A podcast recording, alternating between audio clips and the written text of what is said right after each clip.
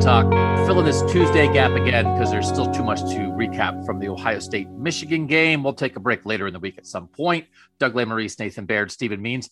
We would refer you back to the pod that went up Monday afternoon that detailed everything that happened with the Ohio State defense in Ann Arbor on Saturday. And now we will do the same for the Ohio State offense. And I will open with this with the caveat that, of course, PFF grades are only some indication. They are not the end all be all of what happens in a football game.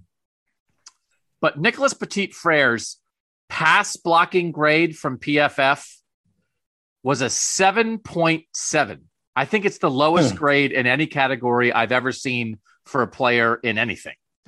And it is some indication of how things went for the Ohio State tackles, Nathan, right? So that it is putting a number on what our eyes told us because I think by the end of that game when it mattered, I thought I thought Aidan Hutchinson worked over Dawand Jones at times in the first half. And then I think in the second half, I thought the Michigan defensive ends almost had Nicholas Petit Frere on tilt. And you could see how that mattered to what I think was the last time anything mattered, which was when Michigan went up 21 13, right? And Ohio State got the ball back and did nothing. And it was the second drive of the second half after they went three and out on the first drive. They get the ball back again, again, don't score. Then Michigan comes back and then makes it a two score game. And then Ohio State starts scoring, but now they're just trying to, they're balancing between two score game, one score game. Where if on that second series of the second half they had scored then and stayed right with Michigan, that Aidan Hutchinson's sometimes his play, Nathan, sometimes just his presence dominated that drive. And you could see it in the way that Nicholas Petit Frere was struggling. I mean, as long as we're talking PFF grades, like Thayer Munford had a 17.4 in pass block, which is miserable. I mean, that is just an abomination. 17.4. And and and Nicholas Petit Frere was like buried somewhere down below that. That was like two basements down below that you didn't even know you had. Um, just I, we spent so much time all week talking about how that was going to be the matchup. That this offensive line against not just the whole Michigan defensive line, but really just Aidan Hutchinson was going to be the matchup. And for as much talent as Ohio State has on that field, you know, the probably multiple first round receiver draft picks, what TreVeyon Henderson's going to be, the possible Heisman Trophy winner or finalist, and Aidan Hutchinson was the best player on the field, no question, no question. And it wasn't, I mean, uh, that kind of grade doesn't mean that he got to the quarterback every snap. There were times where they handled him. They had a couple nice double teams early in the game. They, there were times, especially, I think both NPF and Dawand Jones on some snaps kind of handled him by themselves. But Stephen, overall, Hutchinson's presence, and I know PFF was putting out stats. They they had him, I think, with 15 pressures, which is like the most since they started tracking this stuff seven years ago. It it it just got more impactful as the game went on. And I thought you could see it at times. I thought there were moments where he wasn't getting there, but just the thought that he might get there was making CJ Stroud get rid of the ball earlier than he wanted to. That there was an aura of Hutchinson that developed, even if they kind of blocked him okay on some snaps. For starters, uh, we talked about on the defensive pod how we didn't feel like there were any dogs. Aidan Hutchinson was in CJ Stroud's face on every snap, even if it was just like he didn't get there and the play was over.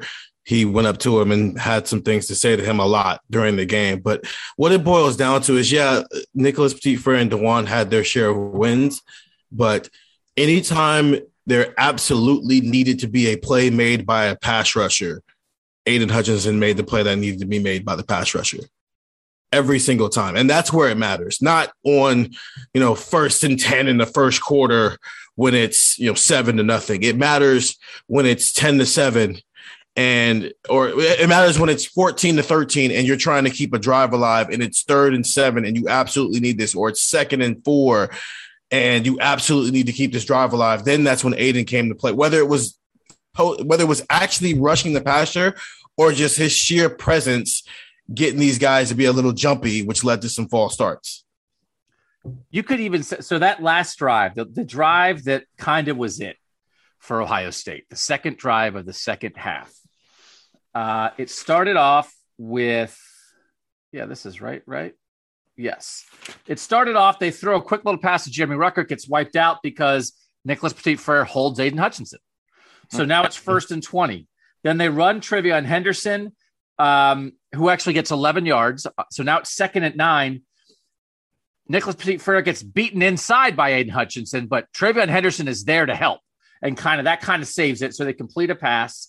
Then Aidan Hutchinson goes right around Nicholas Petit Frere on the next first down, forces a quick throw that only picks up five yards because CJ didn't have time to do anything else. Then there's a false start that they kind of don't show in the broadcast. I hate when I don't care about the storyline of the game. Show the freaking football. Yeah. God. Oh, someone's grandma came to the game today. Can you show the snaps, Fox? Show every freaking snap. It's freaking Ohio State, Michigan. Do the grandma stuff at halftime. There was some kind of false start. I don't know if it was on NPF or everybody just wasn't set. Joel Klatt said something about NPF, but then the, the ref said that they weren't set. So that makes it second and 10. They run and like not much happens. Now it's third down. And this is where I'm talking about being on tilt. Now NPF is against David Ojabo. And I thought, I can't remember the, what game it was, but there was a game where I was talking about wondering if the Ohio State tackles would get beaten inside because I thought like speed rushers. Game. They really weren't getting around those guys. You know, they have long reaches, they have pretty good feet, they're athletic but I was worried about them getting beaten inside. And then that didn't happen a lot. This was the game where they got beaten inside. So now you start getting beaten inside by Hutchinson, and now you're not as quick with your backslide to the edge. And NPF is on tilt because Aidan Hutchinson's put him in a spin cycle. Now he's facing David Ojabo on third down, and Ojabo is off like a firecracker at the snap, goes right around him, practically untouched pressures CJ Stroud, forces the step up. And now Hutchinson on the other side, who beat Dawand Jones, but not quite to the same degree, is there, peels off Dawand Jones and gets the sack. It's Hutchinson's sack, but it's Ojabo mm-hmm. who creates the play. But he created the play because by that point of that drive, Aidan Hutchinson was living inside Nicholas Petit Frere's head. So now, and now it was an indication to me, guys, of how this must have worked all year that David Ojabo doesn't have to be as good as Aidan Hutchinson. But once Aidan Hutchinson gets the tackles all jittery, then Ojabo goes speed rush around him, and it's like, man, that is some stuff working together, and that's and that tore apart what turned out to be the last drive of the game where Ohio State actually had a chance. I talked after the game about just like how much Michigan was in control of this game, like how many minutes it seemed like they were in control of this game, and this was a, like rewatching it really just emphasized that. And the I, I was I was just taking a it's it's we saw them do this to so many teams all year. The other side of this, um, where there were so many games, or I use that word unfair at times, where just it seems like you felt bad for certainly Akron, but even some Big Ten teams that like to what Ohio State was doing to them. And there were times where it like Aidan Hutchinson did that to Ohio State, I thought, where you're like, oh, that's the guy who's in the NFL, and the other these other guys are pretty good, but that guy should be in the NFL right now. And that's just not a dynamic that we often sense in an Ohio State game. Well, we do, but just the opposite of it. Right. When you get beat inside like that, especially when both edges are beating the tackles inside, there's no pocket for CJ to step into at that point and like yes. maybe prolong somebody getting to him because that's part of what presents sacks when there's a clean pocket for a guy to step up into and now you got to bend even further to get to him. There's no pocket. And so now he's kind of stuck there and having to make a longer throw than he already has to make, which is why there was at times when Doug, you talked about this. Some of CJ spirals weren't as tight. Some of that's weather, but also you've got bad weather. You've got very long throws because you're so far away from the line of scrimmage and you're worried about getting pressured. It leads to those bad spirals, but it also leads to these situations where it feels like the ball is in the air forever before it gets to a wide receiver.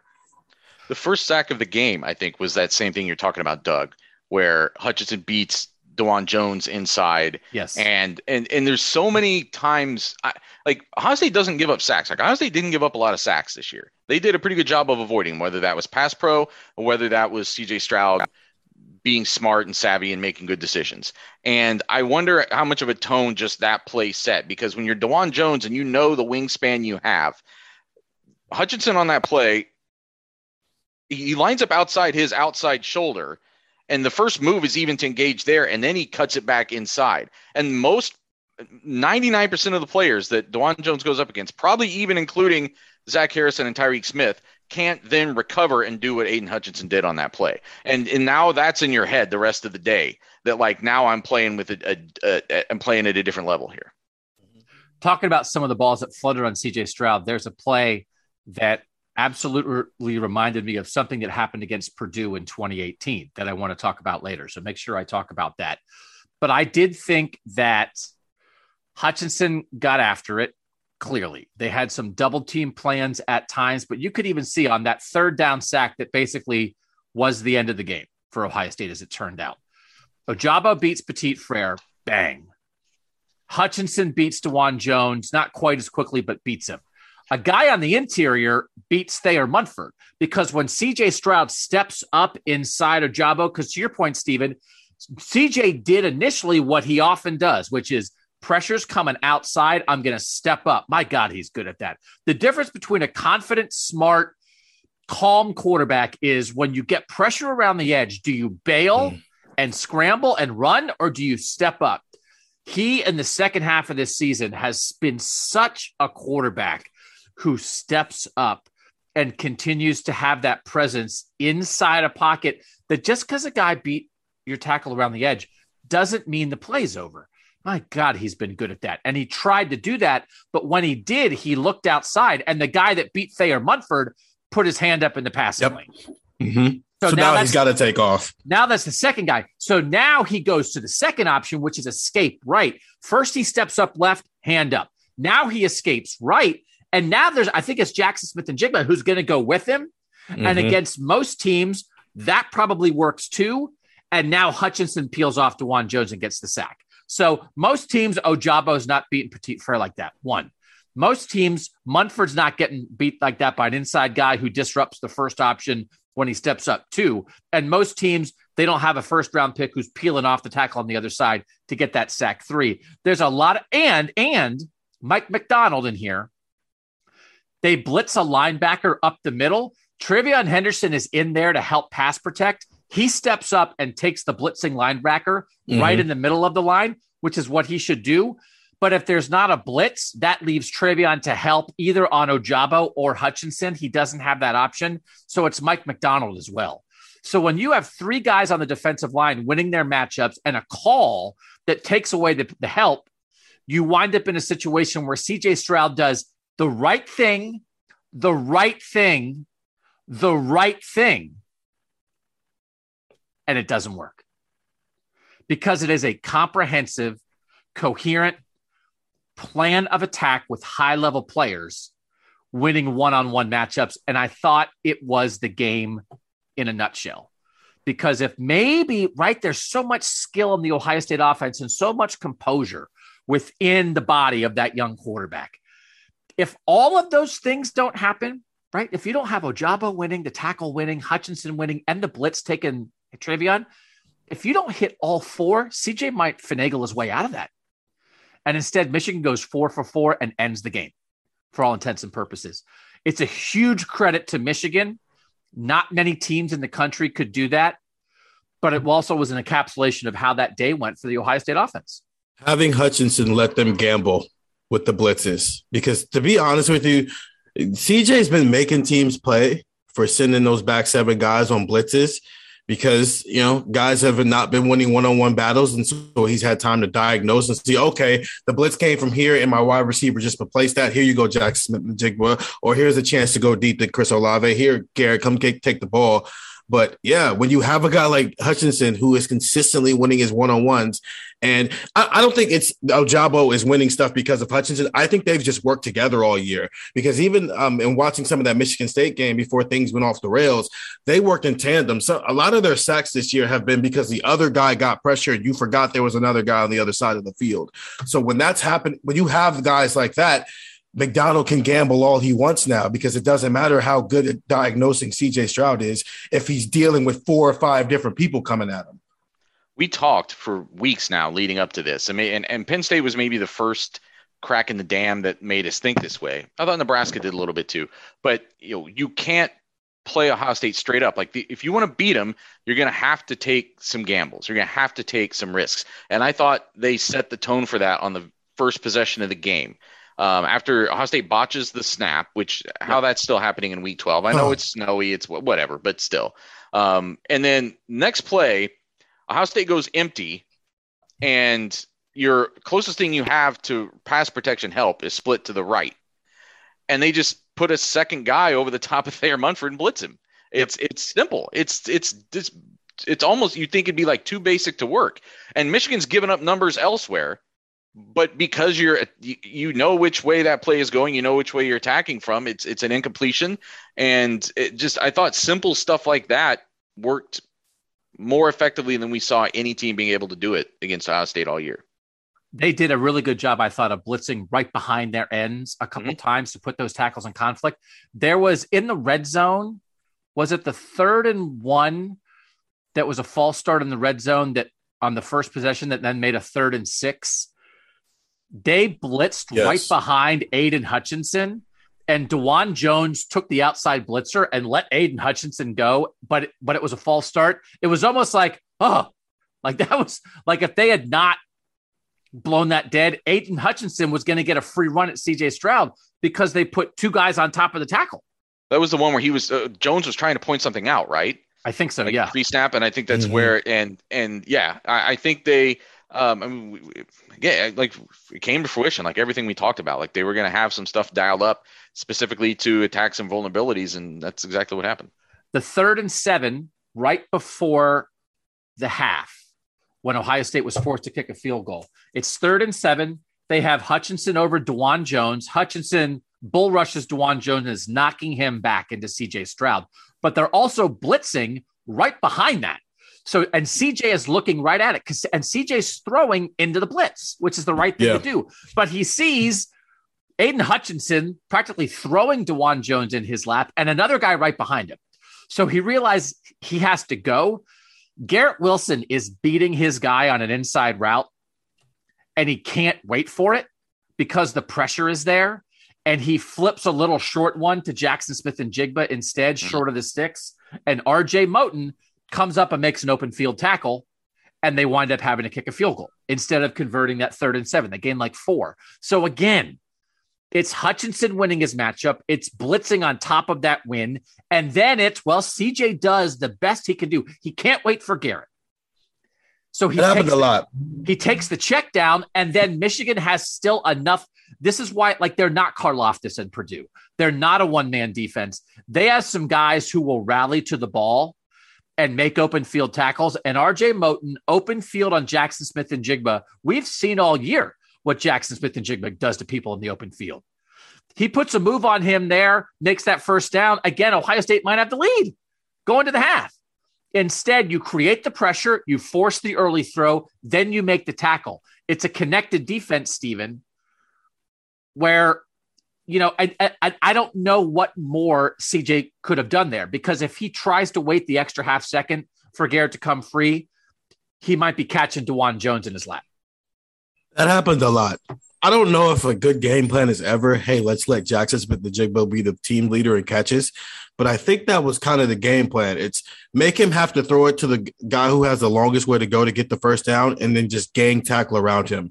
And he'll he'll break some because he's really good at yards after the catch, and that's okay. But for the most part, we're going to keep him. We'd rather deal with that than Chris Olave hitting this over the top or Garrett Wilson doing something explosive. We'll deal with Jaxon Smith-Njigba because it's the only place CJ can go. Because as you said, he can't wait for Garrett. He can't wait for CJ for Chris Olave to develop downfield because there's a lot of things coming at him. And you you talk about that drive the 28 to th- when they're down 28 to 13 where it's like five minutes left in the third quarter where it's not all the way over yet because we're still talking about ohio state's offense yet right now 17 plays in six minutes and 41 seconds to go 82 yards. And we're like deep into the fourth quarter by the time that drive, drive gets done. I think that's just as much of a a, a, a, a, a model of what this game was because there was no rhythm to that entire drive. It was something good happened, false start. Something good happened, sack. Something good happened, penalty. Something good happens, penalty, drop pass. It was just 17 plays of here's the 17 plays that shows you exactly why Michigan's defense dominated Ohio State's offense. You know who used to do some of that stuff where they would blitz a guy right in behind their star defensive end? Like Ohio yeah. State. Like I remember 2019, that was like a Baron Browning staple. And the, I don't think Ohio State feels like it has the guy it can do that with now. Maybe yeah. even maybe more so from a defensive end standpoint than a linebacker standpoint, because I don't think the linebacker has to be that special when your defensive end is super special. And it's something's missing from this defense right now. That's we didn't we did the defensive podcast already, but it, it's something's missing. The PFF grades again, the pressures allowed according to PFF eight by Nicholas Petit Frere, seven by Thayer Munford. Nobody else on the team more than two. And it was really that second half because Hutchinson wasn't flipping sides like play to play, but it, it was like series to series. Yeah, yeah. And so he really got a feel, I think, for Nicholas Petit Frere in, in the second half. And really, really mattered. Let's talk about the penalties real quick. Dawand Jones, I think, had at least one. Jaxon Smith-Njigba. Jaxon Smith-Njigba just had a like that was the one I was talking about. I think third and one.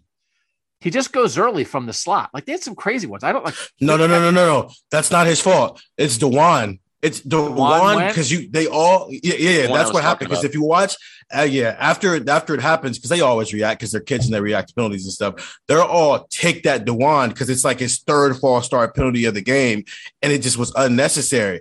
Jaxon is looking at Dawand um, because he's looking at the ball, so we obviously see Dawand because Dawand's 75 million feet tall, and he sees Dawand go because, and so he's thinking, oh, the ball got snapped, so I take off, and because Dawand like moved his hand or whatnot, or tried to go back in this, set, and so they called the false start, and they're all looking at Dawand crazy, so it's on Dawand. There's three or okay. four of them that are on Dawand.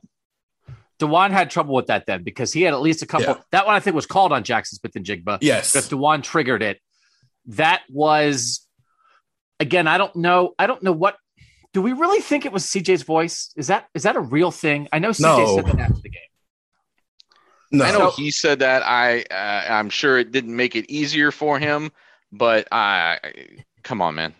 So, you, no, gotta, you gotta look, overcome that. I'm sorry. Like it's it's not even that. It's like first and foremost, like I said after the game, Ohio State's been clapping during the snap for a decade and a half. This is not new. Second of all, I'm pretty sure that they've worked on all throughout the offseason, all throughout the season, being in these environments and having to deal with the fact that you can't hear your quarterback and having a silent, snap yeah. count. So, no, I'm not. CJ not having his voice to his best ability was not going to be the thing that allowed some of these penalties to not happen. They got jittery and antsy, just like they did against Penn State. So then Dawand only plays 53 snaps as it turns out. Petit Frere and Munford, there's eight, every, you know, Wypler, they're all playing 81. He only plays 53, maybe because he was so jittery. He was. He went to the. No, 10. no, no. Yeah, oh, I, I saw the play that had happened, or because it's on that 17 play drive when they blow up Miyan Williams's run, run for a four yard loss. He like just gives up on the play and he's holding his left arm limp and he just runs straight to the tent. And okay. like you see them start yelling to get Matthew Jones in the game. So I don't know what happened, but yeah. Okay. So it felt like that's some combination. If you have a tackle who is jumping that much, that's I have to block a super awesome dude. That's in my head. And it's I'm on the road and it's snowing and this crowd is loud. And like I've never played in this game before. That right that it feels like I guess there's there's plenty of reasons for it, but the result is it did put him behind the sticks a lot and it had multiple situations where listen, if you're getting a holding penalty because Aidan Hutchinson spoke to you, it's like, all right, hold him. Don't get CJ killed. That's, I mean, like, but the Yeah. pre-snap stuff, as everybody always says, the pre-snap stuff um, is just killing him. All right, I want to I want to talk about the first drive of the second half, and I want to talk about the thing that reminded me of the Purdue game. We'll do that next on Buckeye Talk. Doug Marie, Stephen Means, Nathan Baird. Listen, we're not going to like talk about the Michigan game the whole month of December, but we wanted to give you guys like a comprehensive, this was the deal kind of rewatch of why did this happen. And I don't, I don't even know that we're answering a ton of questions, but it's like for the record books, like officially, this is why this happened. So let's do the Purdue thing. In the moment, I don't know that I thought it to this extent, but the first drive of the game, the second down throw out to the corner of the end zone to Chris Olave. CJ Stroud is a little bit late and he throws it a little bit inside instead of a little bit outside and it flutters. And Olave, it sort of hits him in the hands, but he's turning his body back into the defender and it makes it a more difficult catch than it should have been. But I thought the main thing was that it was late. It was a half second late. When Ohio State got smoked by Purdue in 2018, there were two throws early in the game where Dwayne Haskins in the back of the end zone, one in particular to Terry McLaurin, had a guy and he was a little late. He was a little late. I think he did it again on another drive to Ben Victor, maybe. But the McLaurin one I'll always remember because when at Pro Day then for Ohio State, after that season, Dwayne Haskins made against air with all the scouts watching, made the exact same throw to Terry McLaurin. It was like, boy, that was beautiful. That would have helped against Purdue in November because as much as that game got away from them, they were forced to, I think, to kick a couple field goals in the red zone early. They didn't get a score, and they had stuff that was there, and they just missed it. And then because they didn't get an early score and they didn't get any early momentum, then it got away from them. Nathan, when when CJ didn't complete that throw to Chris Olave, I did not think to myself, "Uh oh, well, there goes that. They're going to lose." But when you look back on it, Yep. they have completed routes like that a gazillion times this year, much more difficult routes. And if they score a touchdown there, you know, it's four extra points, but it's also you're answering Michigan's touchdown with the touchdown instead of being held to three. When you look back, it feels kind of big.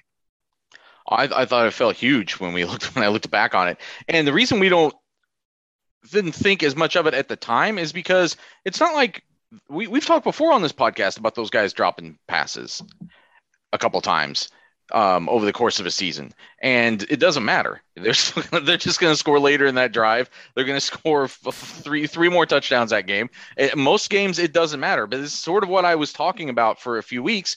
Is that when an another offense came out and your defense can't get them off the field, then every little mistake that you make becomes that much more significant.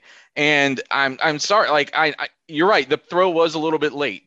But if the only way you can score to win championship games is if everything goes 100% according to plan and you're not getting any pre- you don't have to make a play with pressure, you don't have to make a play with good coverage and they made some plays. I mean, my god, that catch Garrett Wilson made. So it's not like I'm, I'm not I'm not hating on the whole offense here. But well, all right, th- this this will sound like a hater statement, but like Buckeye talk. but if no, but if like I think one of the best receivers in the country makes that catch. Yes. Brian I don't- I Hartline talked about it all spring. Yeah. thing to say. I'm sorry. That's just like that's the, that that was a difference making play. And like don't talk. I mean, yards are great, but you got to make those plays when they matter. And they Chris Olave didn't make that play when it mattered. Doesn't doesn't doesn't you know ruin his career at Ohio State. But when he needed to make that play, he didn't. Just like some of these offensive linemen didn't make their plays when they needed to. Brian Hartline talked about that all spring. The idea that these wide receivers are going to have to make just make the quarterback look good sometimes. And there was a lot of not just in this Michigan game. There have been some other times this year where because he's young and he's still fresh at this, he was late on stuff where it wasn't as accurate as it needed to be, and the receiver needed needed to make him look good, and guys didn't do it. Chris obviously did it later.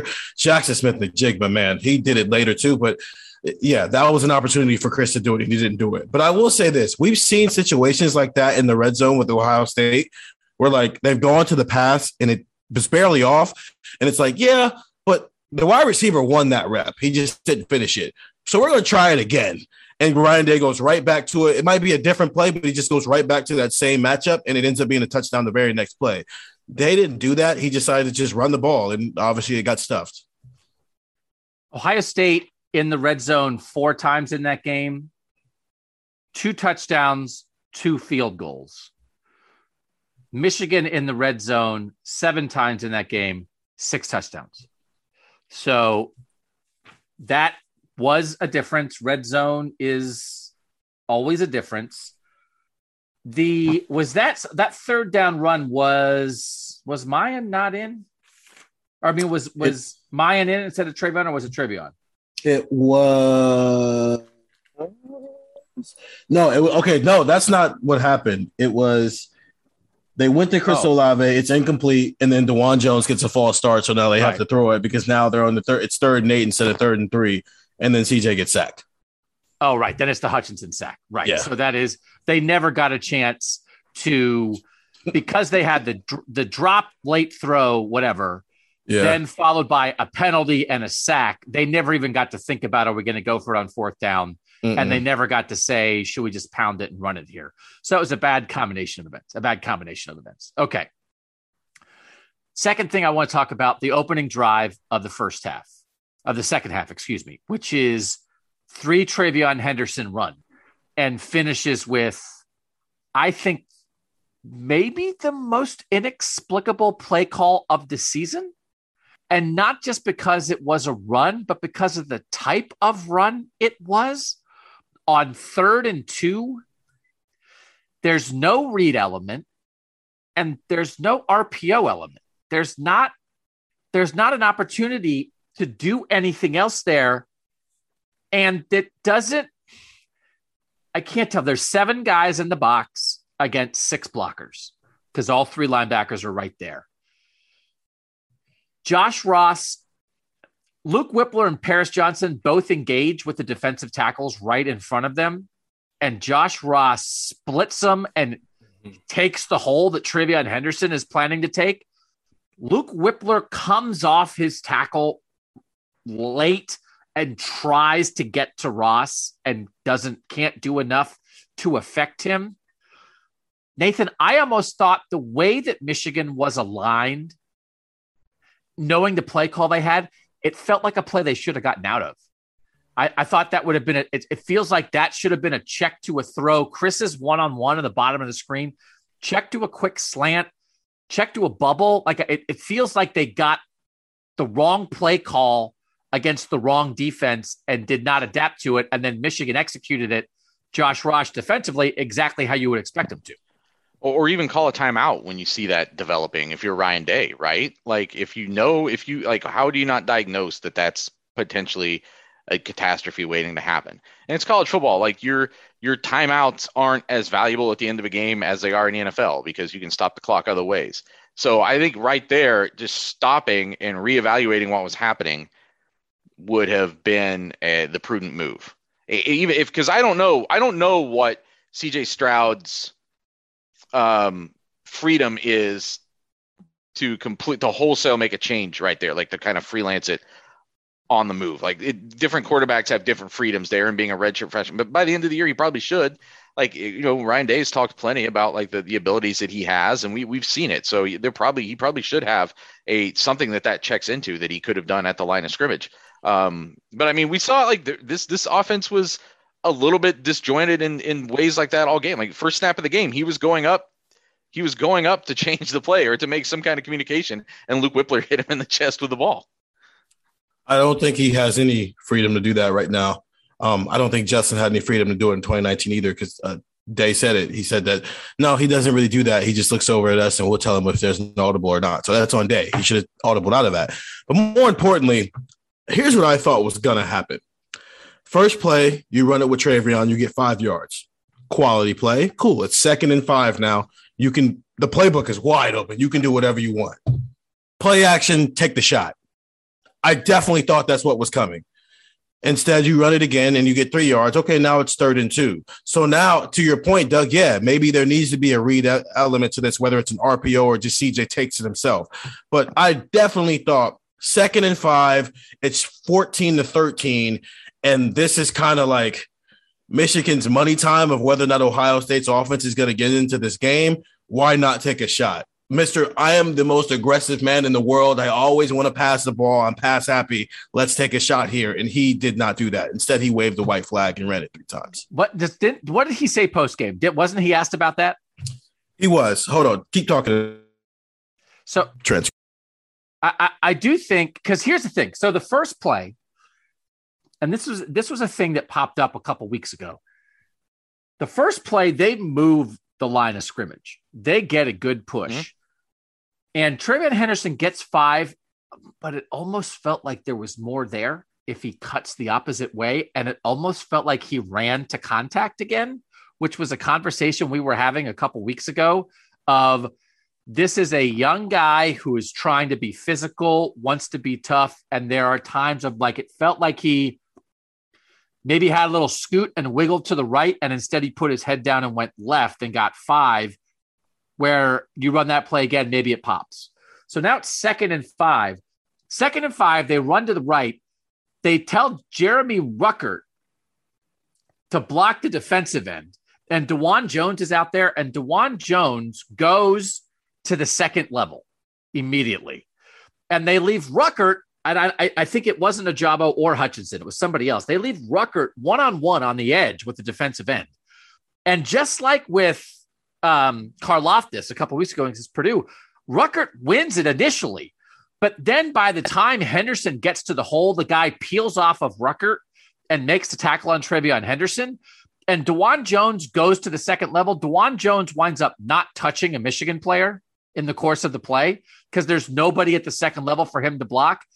But if somehow he would have stayed and helped Ruckert, he would have helped block the guy who made the tackle, who set up the third and two. I'm not saying that's a responsibility. I'm saying, okay, you designed a play to make your tight end block the guy on the edge, and your right tackle, who's this giant mammoth beast, just kind of wound up wandering through the secondary with nothing to do. And again, it was fine, but it didn't pop. And it felt like if you did something a little bit different, it should have popped. So the first play gets five, it felt like they could have gotten more. The second play gets three, it felt like they could have gotten more. And then you wind up in this third and two that Nate that Steven like doesn't work at all, and you punt. Yeah, and just for the clarification, that Len didn't necessarily ask why he asked he made those calls. He asked more, um, how do you think that series of plays, you know, impacted the game long term? And they kind of agreed, yeah, we were able to turn the tide in that moment. But yes, to your point, yeah, you ran three three conservative plays that probably could have gotten more if people would have blocked a little better, but also maybe you just should have had went with different options there because the the game's not over at all. You're still kind of in this, and we're still in the okay. When's the avalanche coming mode? But once you get that, once you go conservative there, and Michigan does its job, and now the crowd's really into the game, and now Michigan can really be conservative with their play calls and run some clock and run the ball because Ohio State can't stop it. There's no way you're getting back into this game. I, harped on the post game pod, and I brought it up again on on the offensive, uh, the defensive breakdown pod about just how uh, Michigan was constantly on schedule an entire second half and never really faced third down peril.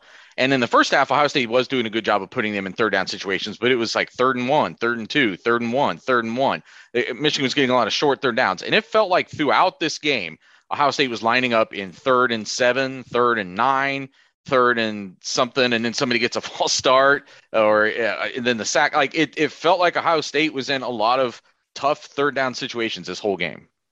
And that Yes, doesn't so- apply to what we're talking about here exactly right now, but because it was only get- third and two, but I think it was Ojabo actually who made the tackle on the second down run that when Ruckert was trying to block him.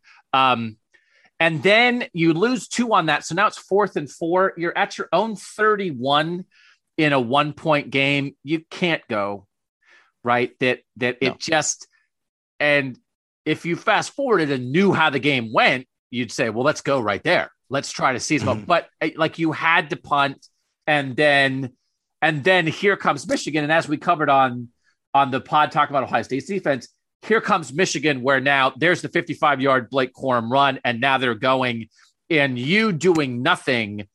Michigan then immediately did something, and now it's starting to roll. But man, I mean, again, is it not a different game? They get one first down because the whole thing with Day is get one first down and go tempo, but you've got to Mhm. get the first down. They got nothing. TreVeyon, TreVeyon, TreVeyon, and they wind up at mm-hmm. fourth and four. Like how It's how can It- that be? it's the circular way that things work on each other. It's like in basketball, like you've got to make shots to set up your defense. That's that's how you you know what I mean. Like if you're not doing one, it's hard to do the other. And in football, I, like you say, like if you're not getting first downs, then you're not controlling the tempo. You're not like setting people back on their heels and and going from there. But even if you even if you fast forward to the end of the just go to the end of the punt. Like they put Michigan all the way back at its own 19. I mean, they flipped the field pretty well mm-hmm. that at that point. So when you're watching it in real time, it's one of those things again that when you look back on it, it seems more catastrophic than it did in the moment. Because in the moment, they flipped the field, they're at their own 19. Michigan's only scored, you know, 13 14 points to that point. Like Ohio State wasn't getting blown off the field yet. And then it starts.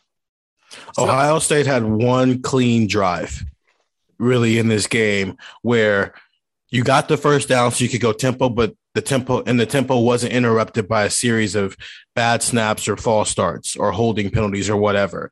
And that's when they go up 10 to 7. They get the ball back on their 44 yard line after a Michigan punt. And that's when you see that they go to Gare for 10 yards and then TreVeyon has the two yard run and they go tempo and they hit Jaxon Smith-Njigba, but then they go tempo again. They hit Garrett for 25 yard touchdown.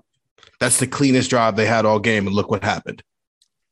here's the here's the thing that again is this ultimate thing. It is why football is pretty stinking fun because there's so much physicality and elite athleticism combined with absolute mental and physical precision that 22 people are all trying to execute at the same time and like we covered on the podcast about Ohio State's defense when you get a play where Michigan, eight different guys for Michigan all make their perfect blocks. And it's like, man, that looks super easy.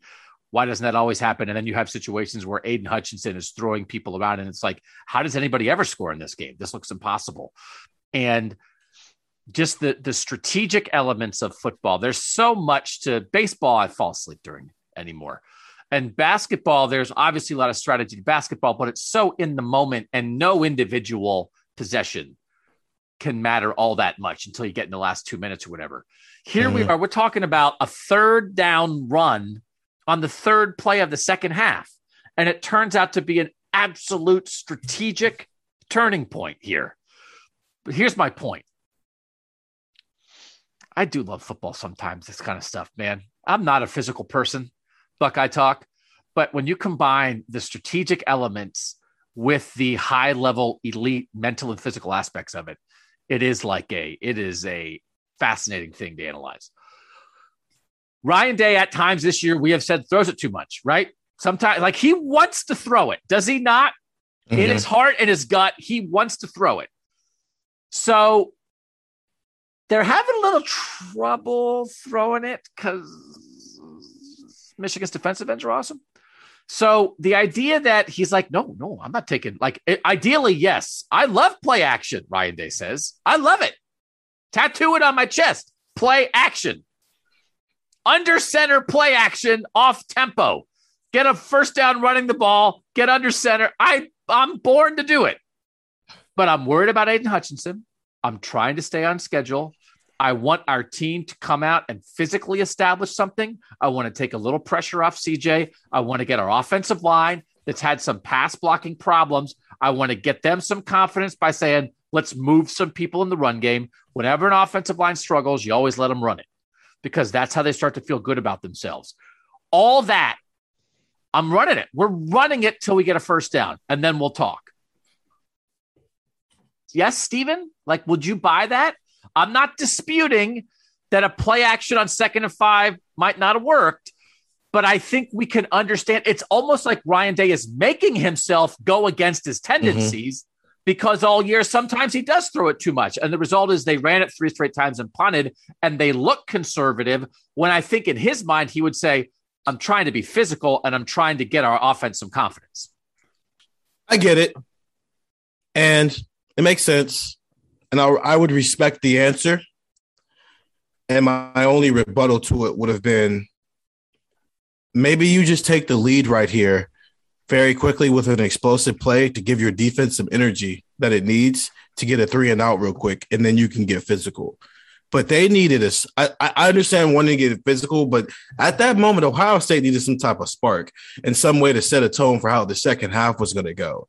And being burly and you know physical at the line of scrimmage, which they hadn't been the first 30 minutes of the game, just didn't feel like the way to do that. Nathan, what do you think? Were three runs to start the second half a mistake? I think more to the point, the play call itself on third and two was the mistake. I think, I mean, w- when does Ohio State not going to take any third and two scenario and think that they've got a first down? Like after what this offense has done all season, like come on, like that's that can't be okay. And I, I think really it's just it was what they chose to do on that third down play. I think you spelled it out correctly. I think they should have made an adjustment at the line, or they should have made an adjustment from the sideline. But they they they went forward with the play they had, and then you and there you go. But again, I, I still go back to again. Sometimes the other team stops you. You can't give up 81 yards in three runs going the other way. Right. No, all the stuff that people talk about complimentary football. This was like discomplimentary, uncomplimentary, non-complimentary, whatever. Well, complimentary for the opponent.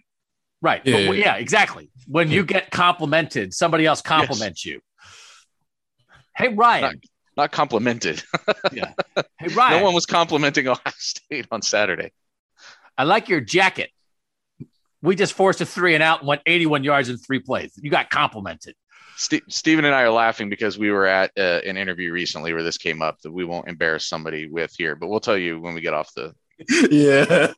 Was it uh, a, a, confusion about the word compliment and compliment? Yes. Yes. Yes, it was. it was awesome. like not for them, they're idiots, but it was awesome for us because it was. I mean, like funny. one of those things, like where somebody would say, like, "Hey, uh, hey, offensive player, how do you guys think you compliment the defense?"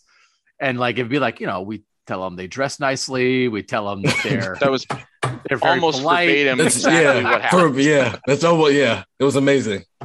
But and the right, it, it, it's not even that. It's the right person for that question answered it. That's what makes it funny and I frustrating you, at the same time. The English language. Are you freaking kidding me? It yeah. makes so little sense that that anybody who misspeaks it's on the people who made this stupid language. Stupid language. How, how many I, comedians are there? Like from George Carlin to Gallagher to Eddie Izzard, they all have bits about buzz, how- buzz, buzz, buzz, buzz. Middle-aged white guy buzzer. you just named three middle-aged white. George Carlin is like a comedy comedian. legend. Like I'm sorry if people don't know who George Carlin is. He's also is, dead because he's so old. Oh, he's. I was going to um, ask, but, has he been in a movie lately? That's how I was going to figure out who he was. He was a piece but the okay, word, anyway. but but the whole the, the language, language, language is language is hard. It's ridiculous. So the thing of it is, so I think Stephen, you made this point earlier. I kind of shut down my rewatch once they punted on the first two drives of the second half because it's like mm. great. I mean, Ohio State scored two touchdowns then, and then had a down split, but like it didn't matter. Like it was kind of over there. But I, I guess I didn't realize that their two touchdowns drives took up 30 combined plays and 11 minutes. Stephen, would you do you think those were in some ways victories by the Michigan defense? Is that mm-hmm. what you were saying? That yes, Ohio State scored, but it was not the explosive Ohio State that can get a, get the Buckeyes back in a game in one play. It took them 17 plays and then 13 plays to do it. It's the difference between this game and the Minnesota game that's why Ohio State was able to eventually win that game. Is because I mean they hit Garrett Wilson for a 75 yard touchdown, one play into it. They hit Chris Olave for 25 yards, and he takes it for another 40 for a touchdown. Michigan, Ohio State just helped Michigan out. Like we want to waste time, you want to waste time. Let's get out of here. Let's just have these long drives. They had one scoring drive that was less than three minutes, and it was the drive when they went up 10 to seven. Everything else was, you know, uh, three minutes and 42 seconds, 12 plays and 62 yards. Then 17 plays, 82 yards, six minutes and 41 seconds. And then it's 13 plays, 75 yards, four minutes and 29 seconds. Michigan did on both sides of the ball exactly what it should have done to win this game. Use as much time as possible to score points and end it with touchdowns. Aidan Hutchinson wreak havoc and let's make Ohio State drive the field. And if CJ Stroud has 400 passing yards, then CJ Stroud has 400 passing yards as long as he only has two touchdowns. it almost is. I don't know that I've ever thought of a t- team like forcing the opponent into time of possession. It's like, how are you going to stop them? You're like, we're going to make them hold the ball. It's like, what are you talking about? But, it's, mm-hmm. but I, like Nathan, that's almost what happened here. That again, Ohio State now is down 28 13. They get the ball back with 546 left in the third quarter. They go 12 yards, incompletion, seven yards, 11 yards, six yards, penalty, four yards, nine yards, five yards, four yard loss, 26 yards, five yards, incomplete, one yard. The quarter ends. They come back 10 yards, incomplete, four yards, one yard, 17 plays, 82 yards, six minutes and 41 seconds. Do you think Ryan Day, to some degree, was pulling his hair out, Nathan, during that? Yeah, probably. And again, it's it, this offense has been so explosive all year, but this is where those 31 pressures come into play. Because you pointed out a play in the first half during the game, Doug, where they were where Michigan brought a blitz off of one side and Ohio State had two receivers open but it would have meant CJ Stroud throwing into the face of that blitz, right? Instead of just taking the thing that was off to the right. That was, I think, I don't know, that might have even been a completion, but it, it wasn't what they could. It was the had. play. He tried to throw a little one short right to Chris Olave, and the guy deflected it. Yeah. It okay. Yeah. Yeah. And yeah, he yeah. had two receivers open to the left, but mm-hmm. they confused him by where the blitz was coming from because they they disguised right. it pre-snap. And uh, this is where those pressures come in because now, even if you're even if you're completing a pass those defensive calls are usually designed in such a way that they're going to they will give you that pass because they know they're taking this other thing away either with their coverage or with the pressure and the direction it's coming from. So that's why it, it instead of maybe the, another opponent those explosive plays would have been more in reach. But the way michigan was attacking this i think that obscured some of those potentially big plays for ohio state and made the, that drive last longer than it needed to. Or no, than, it, than it otherwise would that, as we said, Ohio State does put that drive together and gets it back to one score, 28 20. And then that's the drive where Michigan comes out and mm-hmm. converts mm-hmm. two third downs on two Ohio State penalties, mm-hmm. gets it back to 35 20. Again, if the defense gets a stop there for Ohio State, now the offense is down eight. I did think it was it was like an extra level of pressure that even when you thought, oh, maybe Ohio State, if they do this or whatever they do that, it's like, well, all they would do is be driving to score the touchdown that sets up the two point chance that would get them tied. Right. Like they had like it was like score the touchdown to get the two points to force overtime, which is like that wasn't it's not like they were to take the lead. So mm-hmm. there was like a lot of pressure there the whole time with that eight point edge that was caused by Ohio State getting held to two field goals in the red zone. I'm, I'm curious what Ryan Day would have said about not going for two earlier to make it a seven point game when the analytics would say you should. And i've i used to feel very strongly the other way like hey why would you put why would why would you do the two point conversion any earlier than you have to? You'd always put that till the end right? But i mean i've been shown mathematically now many times over the years that the two that the analytics say you go for two early and um to to give yourself kind of that insurance policy. And i wonder if he doesn't feel that way or if it was just the dynamic of that game that he felt like not think not expecting them to be able to score that many times if it didn't yeah, go right. I do think so. It's twenty-one to thirteen, and then twenty-eight to thirteen, and then they score. it's twenty-eight to thirteen, and then they score. I don't know if the defense is playing that bad yet to where you're completely out of the oh they're just not going to get a stop. Maybe he's still thinking we're going to get another stop. And then at that point, it's 27 to 28 because we're going to score again. And then we're talking about a different scenario here.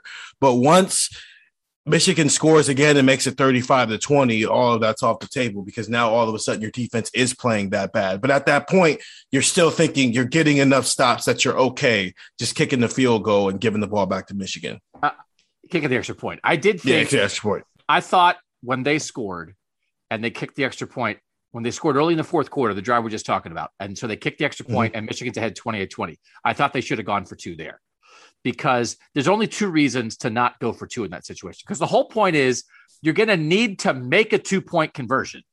So tell yourself the information as early as possible. Do we make it or not? So you can adjust your strategy accordingly. Because if you're going to mm-hmm. miss it, now you're down an extra score and you've got to adjust to like, hey, we drove in the final minutes to score the touchdown Now we have to go for two to tie it. Oh, we missed it. Well, it's only 14 seconds left. But if you knew where you, get, you, you were going to miss it, you could have adjusted. That's why you do it. And that's the math you're talking about, Nathan. The only two reasons that you don't do it is A, it's just weird and you don't think about it, and that's not your deal, right? Because it's new. No one ever used to do this in the old days. So it's just like, no, I'm not doing it. Or it's emotional. You think I want to, I want my guys to feel like they're hanging in, and I don't want us to finally score to cut it to a theoretical one score game and then immediately suck the life out of us by missing the two point conversion. So now we're down nine. So now everybody knows, hey, we thought we were down two scores. We just scored a touchdown and we're still down two scores because we missed the two point conversion. I think that's why he didn't do it because I don't think Ryan Day is like such an old school guy that he's like, ah, math. I think he wanted to keep the emotional momentum there because I think he felt like it was probably, it could have tipped the other way. Nathan, that right, you just drove. Yeah. 17 plays and 82 yards. You don't want the end result of that emotionally to be a letdown. So I think that's why he kept doing it. But in the end, it didn't matter. But they they could have gotten to a point where it mattered yep. because again, it affects how you play the game in the meantime. And for instance, they had that long drive. They come back out and do another long drive. If they go for the two earlier, miss it, then you know, listen, man, we got to take shots. Mm. What are we doing? We can't march nine minutes again. We got we're down two scores but that's not the way they played. Luckily for them, they were so convincingly beaten, the two point strategy didn't matter. Haha. so, okay, I, I want to talk big picture offensive future stuff, which is how we did it. I thought there was a good way to do it, Nathan, on the on the defense podcast for the last segment. Is like, okay, so now what? Is there anything else we want to cover, sort of for the basics of what transpired on the field? Again, Ohio State gained 458 yards. Michigan gained 487, but Ohio State did it in 79 plays. Michigan did it in 61. This is again, this is the opposite of how Ohio State games usually go. That means Michigan was eight yards per play. Ohio State was 5.8. The third down conversions, Michigan five of eight. And part of that big number is the eight that they only had eight third downs. Ohio None State second half. Ohio State eight of 18. Ohio State eight of 18. Steven, is there anything we didn't cover from an offensive standpoint specifically that you wanted to mention? Um, yeah, just just two things. I just think they just need to be talked about. Uh, one, Stroud when Aidan Hutchinson went inside again on Stroud and he scrambles out, and it's just like that's just tough. He he finds Jaxon Smith-Njigba, who most times has caught that ball. He showed us even more freaker catches. That's just tough. That's a really yeah. big big moment in the game. Um, I, I go ahead, Quick, I, I thought that might have been one of the weather elements affecting the game. Yeah. Either the probably not so much the ball, but maybe his uniform is slick because that ball just seemed to like mm. squirt right off of him. And I wonder if that was oh. a, a weather related incompletion. Yeah, that and then I was going to bring up the Jeremy Ruckert though. I kind of think the weather took that a little bit. Um, he's a little late with that one, but not like how he was with Chris. I think the weather might have taken that one a little bit because I think that's the easy score. And then the 15 yard touchdown run. I'm not sh- sure that was a hold on Nicholas Petit Frere. I like the the job was kind of slipping already, and I think I mean they called it, so it is what it is. But had they not called that, and we're sitting here doing this rewatch, I don't think any of us would have been sitting here saying that the rest missed a holding call in that situation. Mm. I, I, had a couple things I was going to bring up. Um, one was the weird like direct snap that they did to TreVeyon Henderson that I thought came at a crucial time. And I'm like, what is yeah. that? I hate the Wildcat. Like I've always said, like if I was hiring an offensive coordinator, I'd ask him like, hey, how many Wildcat plays do you have in your playbook? And if it was if the answer was over like 0.5, you're eliminated from the, the candidate pool. Like let's let's play let's play real offense here. Unless you've got LaDainian Tomlinson, we're not running the Wildcat, and I don't think Ohio State does right now. TreVeyon Henderson's good. He's not LaDainian Tomlinson yet. So I thought that was just weird. Uh, just at a, a at a weird juncture of the game too. And then also you mentioned Jeremy Ruckert, and it struck me this is a hard thing to gauge without like an all 22 angle. But Ohio State didn't use the tight end over the middle of the field at all in this game. Hmm. Yep. Which I thought was strange. And and mm-hmm. he is such a weapon. And I know why they have to use him as a blocker primarily. And I know, especially right now, when the rest of that tight end group is not that accomplished, and he has to carry a lot of that load himself. But it just, I, I wonder if there was some way that you could have schemed more opportunities with him over the middle because how many times over the years have we seen them really capitalize by hitting strikes with Jeremy Ruckert up the seam and over the middle? And it, it just seemed like a weapon they didn't even try to use. I mean, there was only like two targets on Ruckert. The one that you're talking about, um, Stephen, and then another play that Mhm. I think got um, negated by a the penalty uh, penalty, right? Yeah. Did he have any catches? No. No, and they weren't like really leaving him in like they did against Purdue for the sake of like helping with the blockers. He just wasn't necessarily a part of whatever the read CJ Stroud was supposed to be going through. it is interesting to think and again you don't normally do it it's again this is this is the great wonderful difficult thing about football and why second guessing it is so interesting on one hand it's like why are you doing the direct snap to TreVeyon Henderson I agree with that right but on the other hand what was the special thing they did what what was the play they had dialed up that that was like oh they've been working on that for Michigan Michigan ran that little that? fl- that, but like It was but my point definitely is that. but but like the, Michigan ran that little flea flicker Right, that worked, right. right. We talk about it all the time. Ted Ginn lines up as a tight end and releases down the field, right? One of the great ones in Ohio State history. Where was the thing? Where was the thing where? And it doesn't have to be again. I always just say the tight end throwback, right? But you go, the tight end fakes a block, leaks out. You go, everybody goes to the one side of the field. It's the kind of thing Iowa and Wisconsin does. You throw it back, and there's a Yep. tight end standing by himself 30 yards down the field. But just where were the moments? Where was the moment where an offensive play call freed up an Ohio State guy to do something that left him alone 20 yards away from any defender, which is sometimes what happens in your rivalry game in a top five matchup where every point matters. And I didn't. And so the answer is it's a direct snap to the running back who got like four yards. Who then And you- fakes fakes a pitch to the quarterback? Like nobody does he do people really think he's pitching it to the non-mobile Exactly. quarterback to run the ball there? Like I didn't get it at all. You know what was a really pretty play call? The first Michigan touchdown. That that quick Yeah. fake throw and just a handoff for the jet sweep coming across. Like Yep. that is the kind of thing that Ohio State supposedly does. Even the Can stuff. what, do- what was the game when they handed it off to Garrett? He ran 50 yards in the first play. Oh, of the the jet sweep. Penn Yeah, there was no last year. there- Yeah. and this year he, they He did, the did it jet sweep this year and he scored. year, yeah. Can you? The question is, can you do that when you're down by two scores because your defense can't get any stops? I think like Michigan's came within like they're already up and they're feeling themselves, and it was like you can be aggressive right here.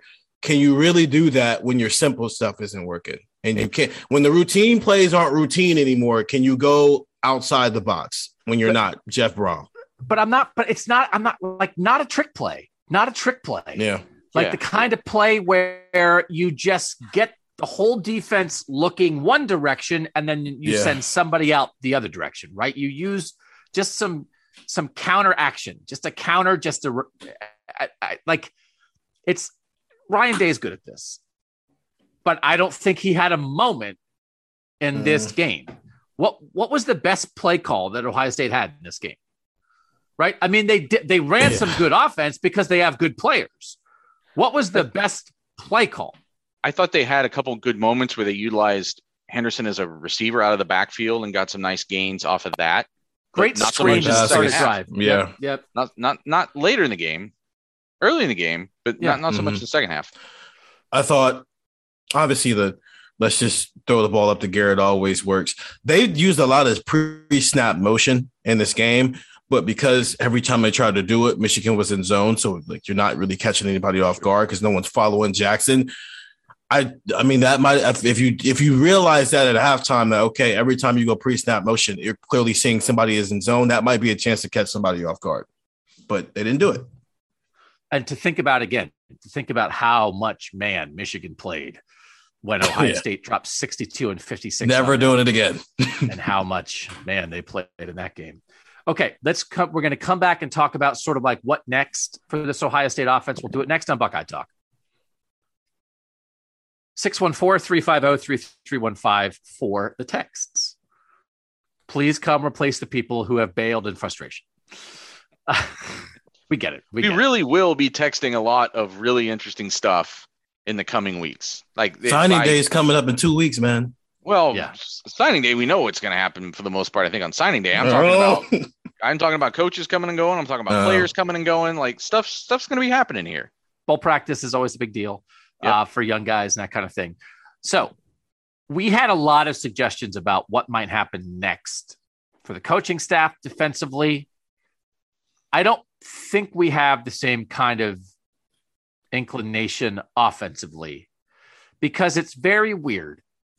They had the best receiver trio in the country. They have a dyna- dynamic freshman running back that we've called a future Heisman candidate all year. They had a first year starter, second year in the program quarterback who matured throughout the course of the season and his ratio of excellent plays to mistakes is off the charts.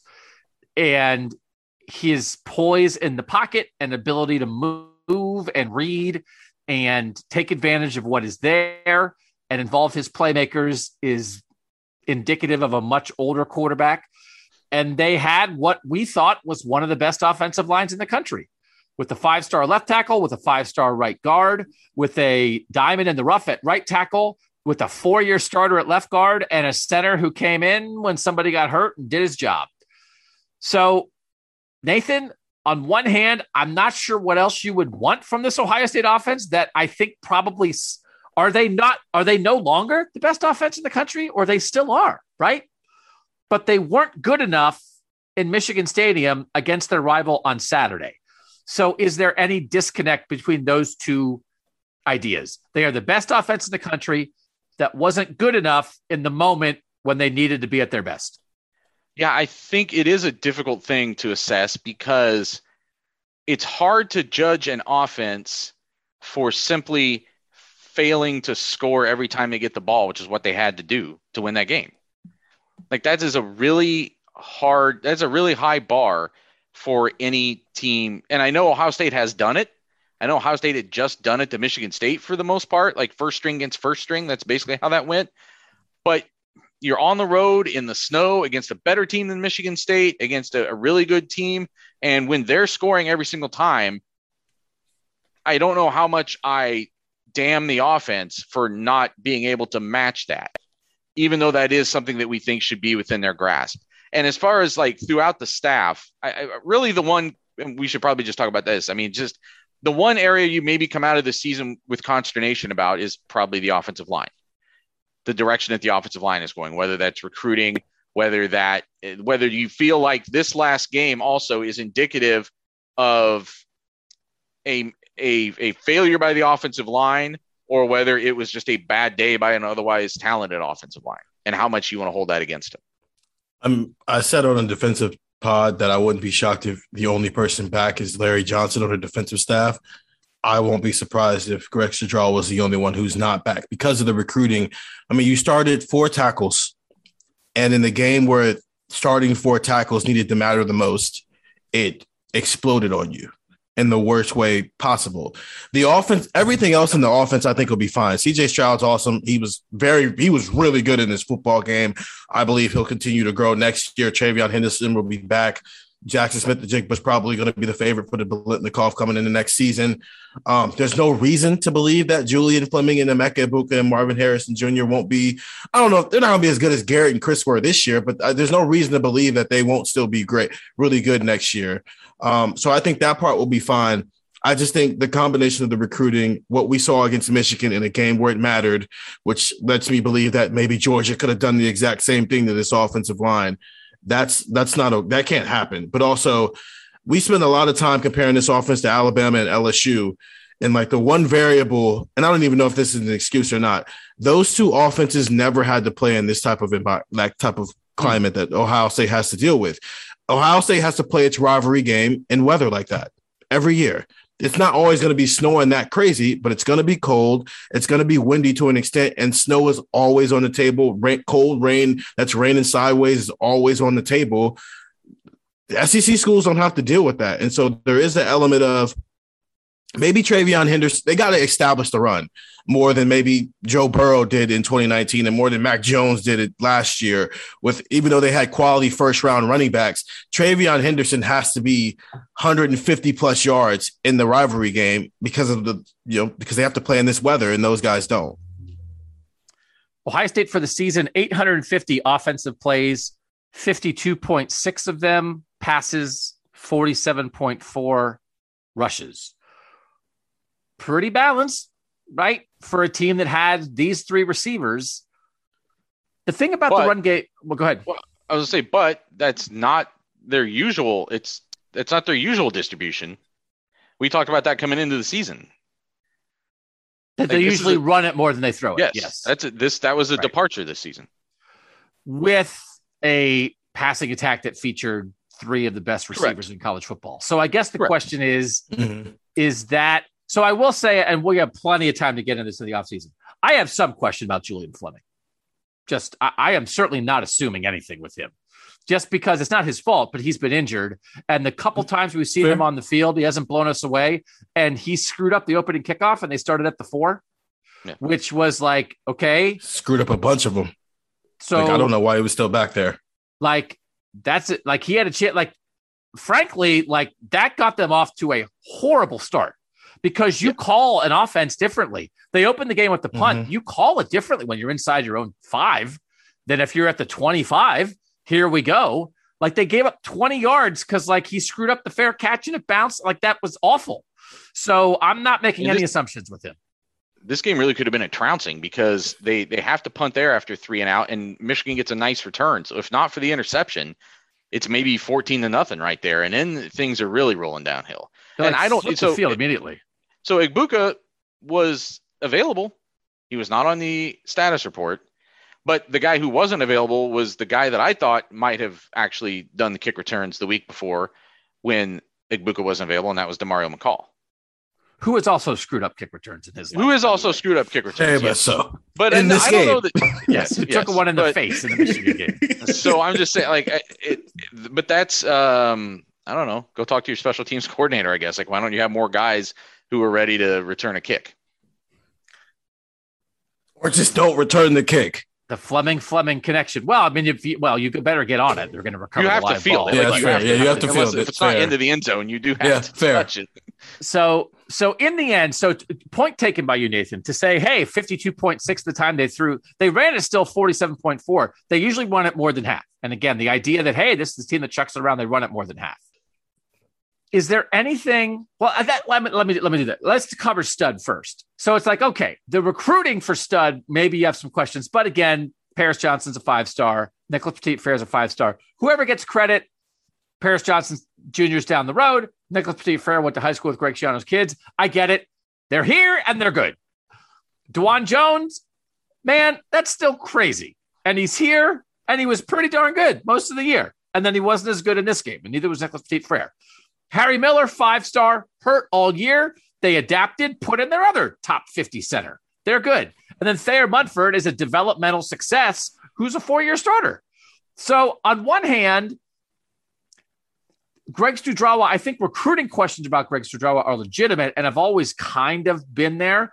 But actually, like this was kind of peak because Petit Frere's going to leave and Nicholas, excuse me, Thayer Munford's going to leave. Again, we're going to get Donovan Jackson will get ever, but wasn't this a good offensive line? And part of it is they played the best defensive player in the country.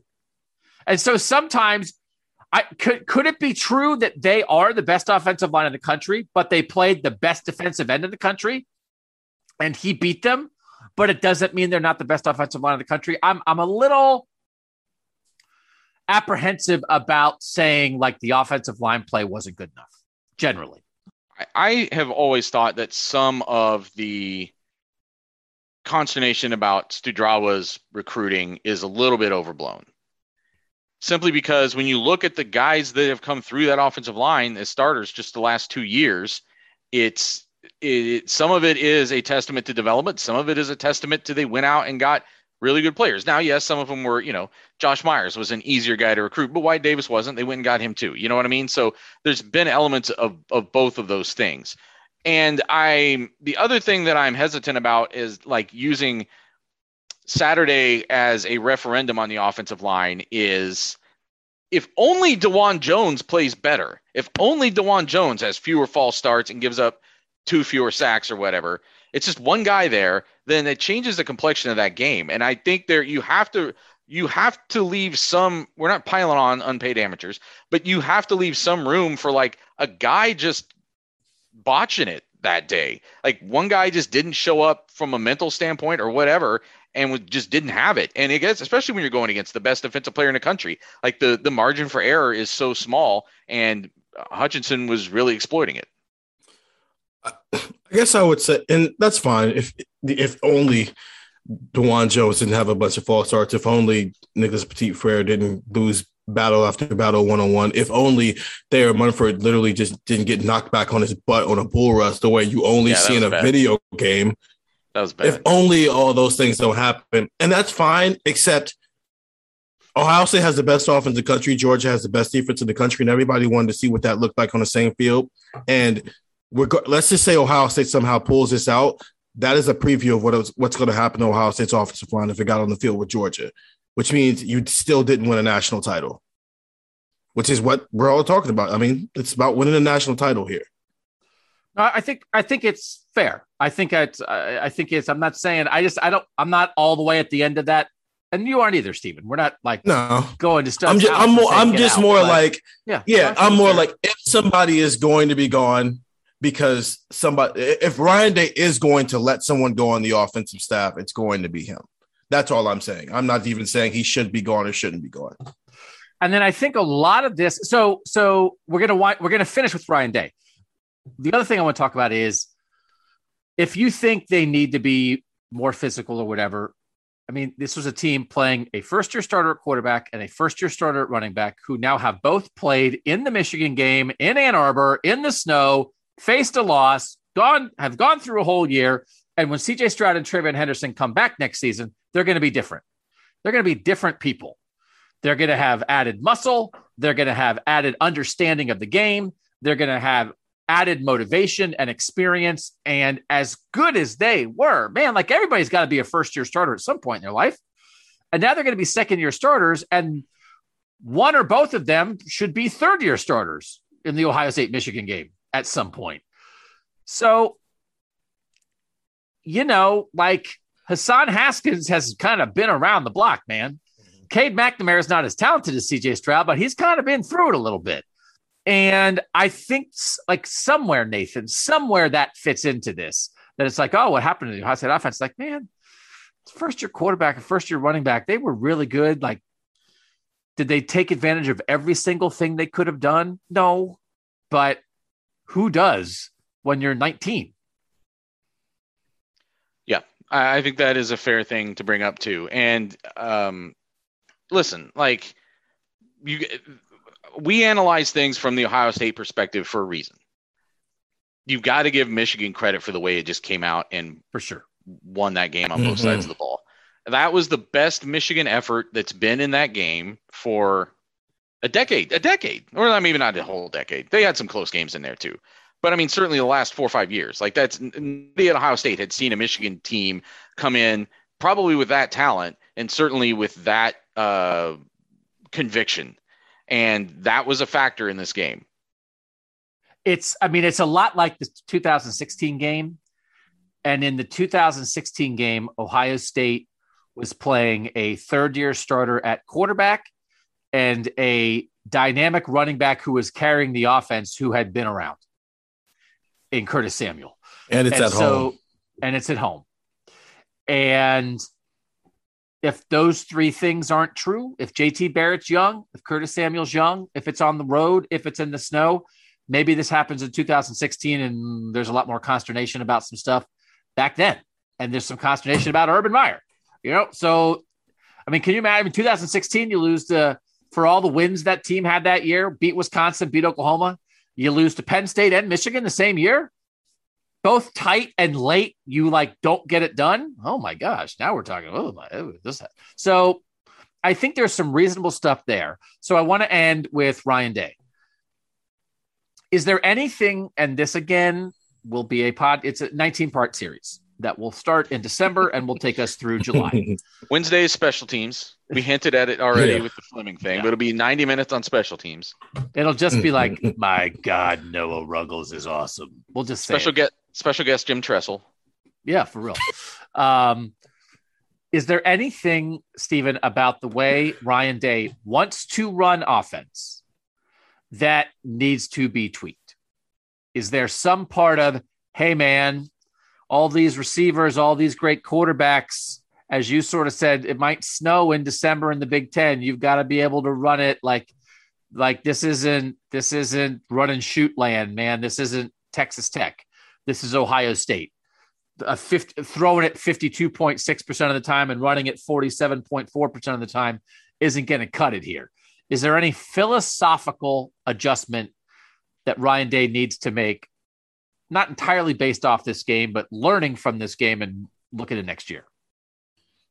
Um, yes, but not for the reasons of like, oh, this you're not in the Big 12, you can't run a Big 12 offense. I think they can still throw it as much as they threw it this this year.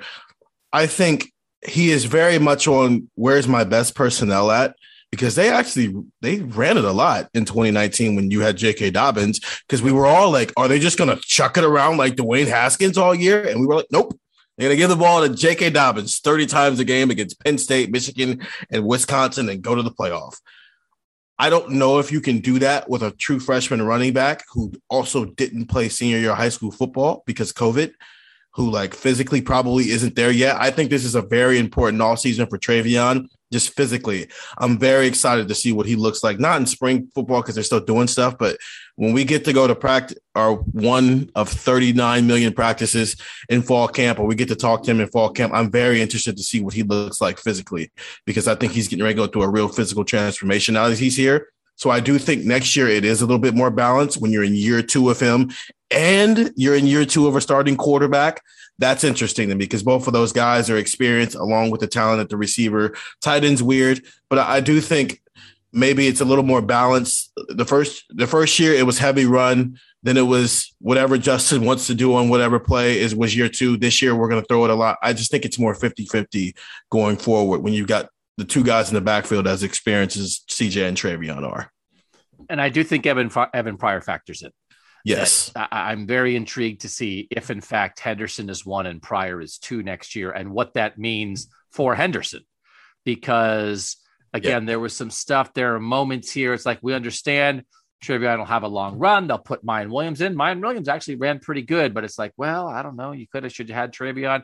If Evan Pryor rises to mm. that level where he has top 100 talent and he could be a lead back at a lot of places in the Big Ten, and instead he's going to be the the alternate to TreVeyon Henderson. I think that opens mm-hmm. some things up for the run game as well because they didn't struggle with that, but that wasn't as locked in this year. So that's not you're not talking any fundamental philosophical things though. It's like you're basically if CJ CJ and TreVeyon get older and then mm-hmm. they can lean into that a little bit more. Nathan, where are you on the Ryan Day style of doing this? When he came in for post game, he was obviously asked about, uh, or maybe just said on his own, like, you know, the 49 pass attempts are too much, but I don't think they felt like they could run the ball. Like, and there was some evidence to suggest that they couldn't run the ball the way they wanted to. And I think they do have to get back to a place where they can run the ball when the other team knows they're going to run the ball. Like, I remember watching this 2019 offense, and we talked about the um whatever you whatever you phrased it doug the the davis myers uh, causeway or whatever it was, and yeah. um, what, and Jonah, what is a causeway? Look it up. And Jonah, Jonah Jackson, Jonah Jackson, uh, all those guys, those three interior guys, like getting into the next level and just decleating people a lot that year. And that element, I feel like, has been missing a little bit these last two years. I think it's an important element in establishing the run game. So a really, really important guy, I think, for next year is Donovan Jackson. I'm all for like, them getting back to people playing the position that they're actually naturally supposed to be playing. And Harry Miller probably on that. And Harry too. Miller, yeah. Mm-hmm. As much as he was one of the reasons why that didn't happen in 2020, I again have never really blamed him that much for that. I think he was doing what as well as a second year player could do in that situation. And if he gets back to healthy and plays somewhere in the middle of this offense, I, I think there it, it maybe makes a difference because I think he is that talented. I don't want this to be a referendum on Luke Wypler, but it's going to kind of sound that way. Harry Miller doesn't start the game off with a bad snap like that, and then he doesn't have the other one that he basically just rolled the ball to CJ Stroud because he's he hadn't really he no he didn't play meaningful snaps, but he'd at least been to Michigan before, and he played he played a lot of football in 2019 because they were blowing people out. He had a lot of goofy snaps the one time he played center last year. Yeah, So, he did, but that I mean, was Luke- also weird. Not Luke- you know, Luke Wypler's not a young guy anymore. I mean, he started the whole year. I, I don't? I don't know. I mean, that was some weird miscommunication. You can't have that.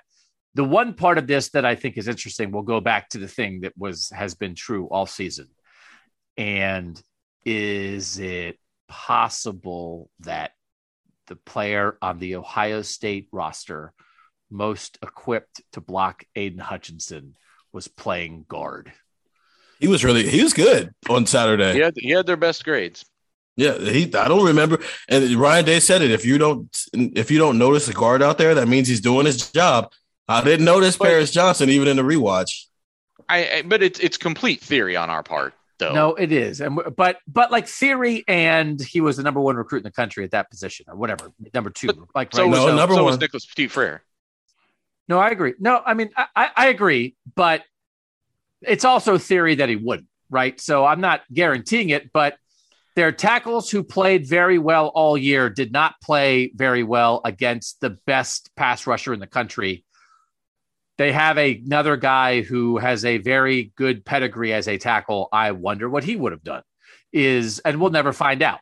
So um, to the point of it's it's the thing about Ohio State. It's like, hey, oh, why that group? Oh, that group's the best in the country. Oh, what happened? It's like everybody left, and next year they were better. Like that kind of thing. It's ridiculous here. Like it's the kind of thing that happened. It's like, oh, oh no. Like say Dawand Jones and Nicholas Petit Frere go pro, and Thayer Munford left, and I don't know what are you gonna do. It's like, oh, well now then just uh, you know. They moved Paris back outside, and Harry Miller came back, and they played Donovan Jackson. Like, yeah, they were better actually.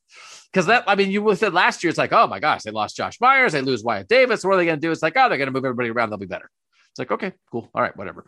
So they do have some guys. They still have another group sort of waiting in the pipeline for this, uh, they should be able to find five. And I, we don't think Dawand Jones and Nicholas Petit will both go. And frankly, based on how it's one of those things. Might be good news for the offensive line next year because I don't think Nicholas Petit Frere or Dawand Jones made any money on Saturday. So there's nobody that's like, ha ha ha, I blocked Aidan Hutchinson. Hello, a first round of the draft. And again, nobody blocked Aidan Hutchinson all year. So you can just lump Nicholas Petit Frere and Dawand Jones in with every other lineman in America.